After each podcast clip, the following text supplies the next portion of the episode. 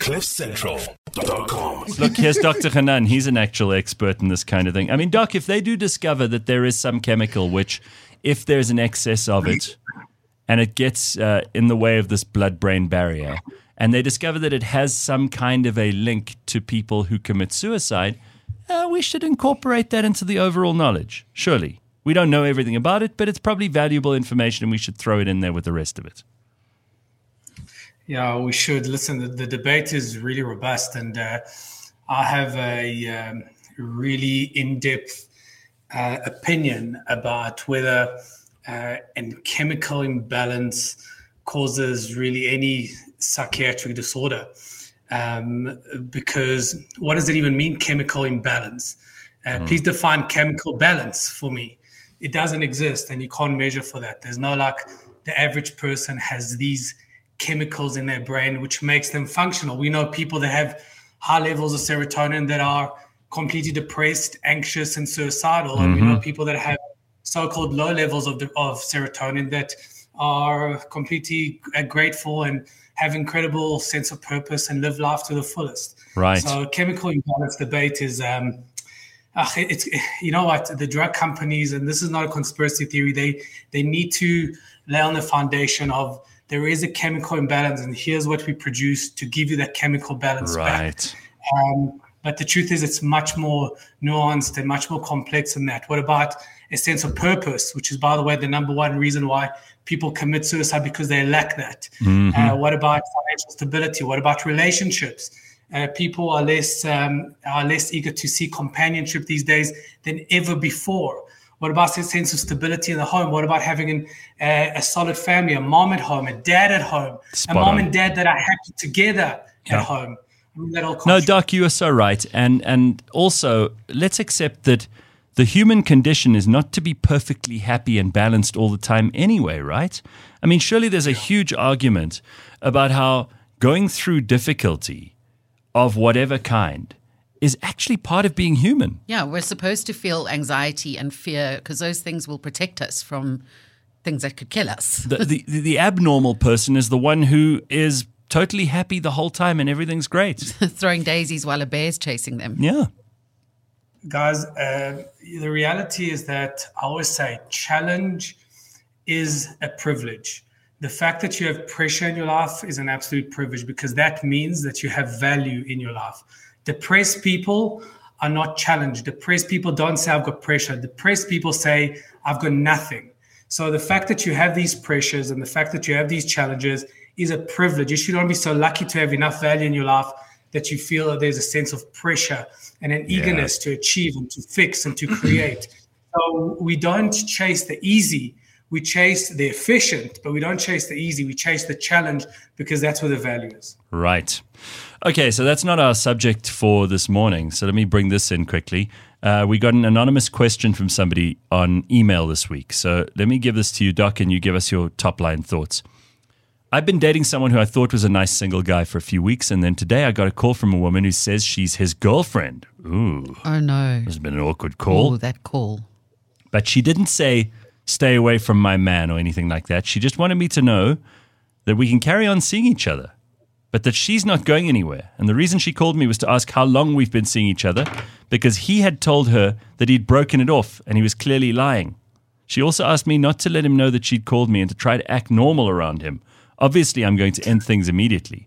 But I'm really shook by this. I have no idea how she's so calm about this. Why do men do this? And how can I possibly trust the next man who comes along claiming to be single and available? What do you make of that? Wow. Yeah, yeah. I mean, there are many, there are many stories here. I mean, her relationship with uh, with the ex, presumably the ex boyfriend, her relationship with this, their relationship together. Um, so there are a lot of stories here, but I don't obviously I don't like the drama. Obviously, where there's smoke, there's fire. Why why is she messaging? Why is, she, why is this woman messaging you in the first place? Why is she telling you to keep a secret as though you owe her something in return, as though like I don't know you you you're in debt to, to her in some way? Uh, certainly, she should have conf- she should confront uh, her uh, her boyfriend at the time and ask him what the hell's going on. But um, there's two things here. One of course, she should confront and figure out what's going on because there's a breakdown in, in certainly in trust here. But your question is, how do I move forward and trust again? Well, I want to tell you, most people are genuinely inherently good and they don't want to hurt you in some way. You got to walk into a relationship being cautious, ticking certain boxes to ensure that there's trust in a new relationship. But walk into the relationship assuming that it's a kind one. The moment you see to the contrary, that is when you should put up a wall and back off. I always tell people don't walk into the relationship with a guard up. Walk into the relationship with a guard down. And people then say to me, But Hanan, what if I get hurt? Well, that is the risk of love. The moment you want to fall in love, you take the risk and the gamble of getting hurt. But if you walk into a relationship with a guard up, you've got no chance. Well, you've got no chance. yeah, I you mean, it's, expect out of uh. You, you want to you want to play the game. You got to put some bets on the table. Definitely, that's quite right. That's quite right. There's always that risk. There's always that sacrifice and the compromise. And if you want to fall in love and put your heart on the line, you should put your heart on the line, and that means risk getting hurt. And by the way, as we said at the beginning, so you got hurt. You know, it's like it's like t- telling a kid not to get on the jungle gym because he might fall, she might fall, or not to go and play soccer because they might uh, get fouled. Well, if you don't risk getting hurt, you'll never risk creating value, or you'll never gain the benefit of potentially creating value. So walk into the relationship. If you get hurt, we walk again, and if you get hurt, you walk again, and if you get Yeah, hurt, I mean- you walk again.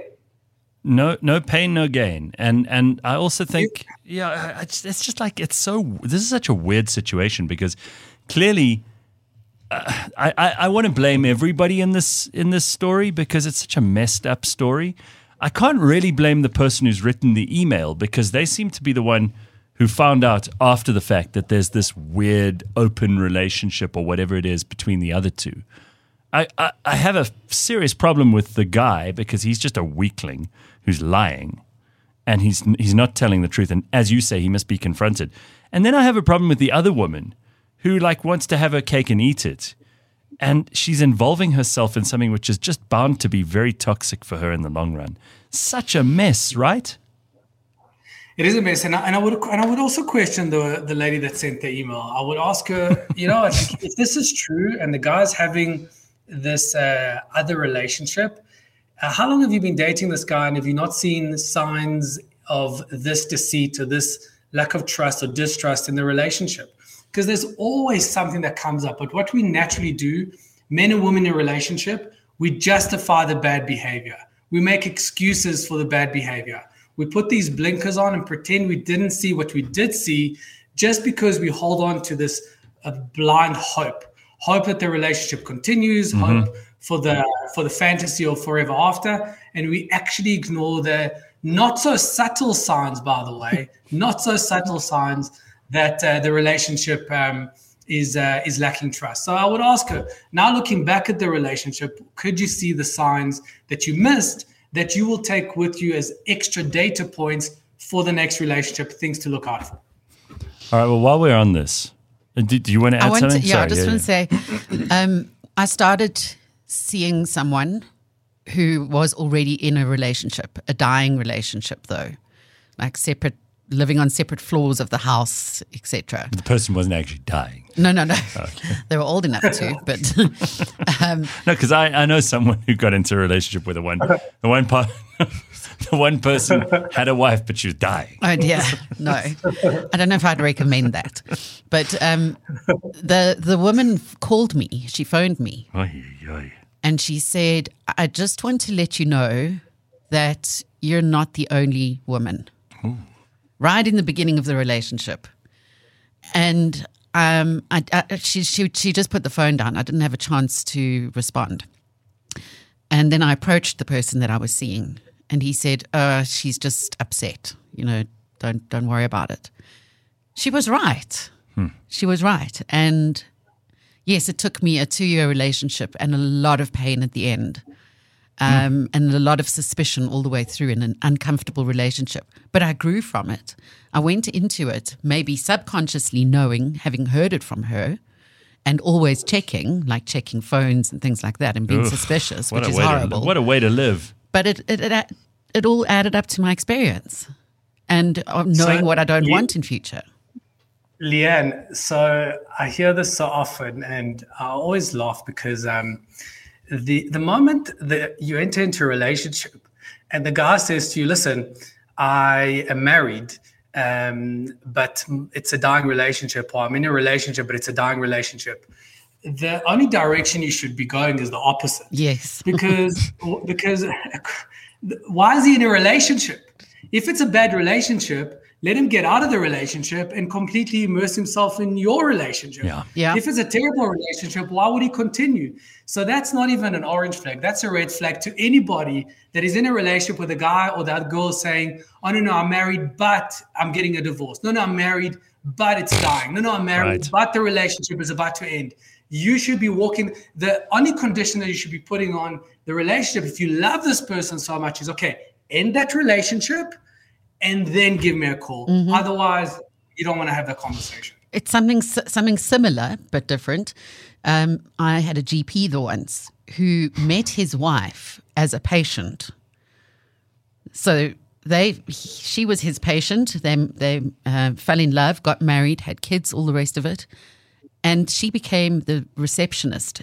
And every time that I was with him in the room being examined, she always she, the timing was perfect. It was every time I had my top off and he was using the stethoscope. Leanne, what kind of doctors are you going Well, to? I, I used to call him Dr. van der Perver. Oh, okay, yeah, right, I got you. And uh, she would walk in with a file or some, some excuse to put something on his desk at that point. And you think that she lived her entire marriage just being suspicious because of the way they met. So you've got to actually think about how did you meet? Did you meet as part of an affair? Because it'll, Yeah, it'll Leanne, bother listen. you. Leanne, listen, when you go to the doctor for a foot issue and he's lifting up the top of your chest, I think that's already a red flag. Clearly, I need to have my, I need to check if I'm colorblind or not. Leanne's like, "Are my fingers sore?" He's like, "Take off your pants, I promise you, he would also, he had this habit of get in the stirrups." he had this habit of putting his hands into my pants yeah, of course. and and like pushing around on my Yeah, stomach. You've been abused. Just you need to go and speak to the police. You shouldn't be speaking to Hanan. All right. Well, at least someone believes me now. That's what I say. Like people justify, like I'm here for my finger and you're taking down my pants. Like, how's it linked, doctor? I just thought he was very thorough. Okay. Uh, yeah, yeah, yeah. All right. So there we go. We got some good advice for the person who, this poor person who wrote this email. I feel very sorry for them, but uh, you at least heard from Dr. Hanan. You got to confront this guy and get the hell out of there. Yeah, why do people do? There's so many people in this world. So many. You, why would you choose the rotten fruit at the at the at the supermarket? Why wouldn't you go and choose a better 100%. choose a better apple? yeah, for sure. Really People put- just think they can't do better. That's why. Oh, people think they can't do better. Yeah. Can't do better than Unless- someone who's still in a relationship? Come on. Yeah. Really, Never you believe. deserve. I mean, grow some, grow some self confidence and uh, uh, sort yourself out. You're never going to be happy with anyone if you can't be happy on your own. For sure. Holy hell! All right, Doc. Thank you. That's so. It was very, very solid advice from Doctor Hanan this morning, especially to you, Leanne. Doctors shouldn't be touching you inappropriately. Now I know. It's amazing what you learn in your forties, huh? All right, thank you. CliffCentral.com.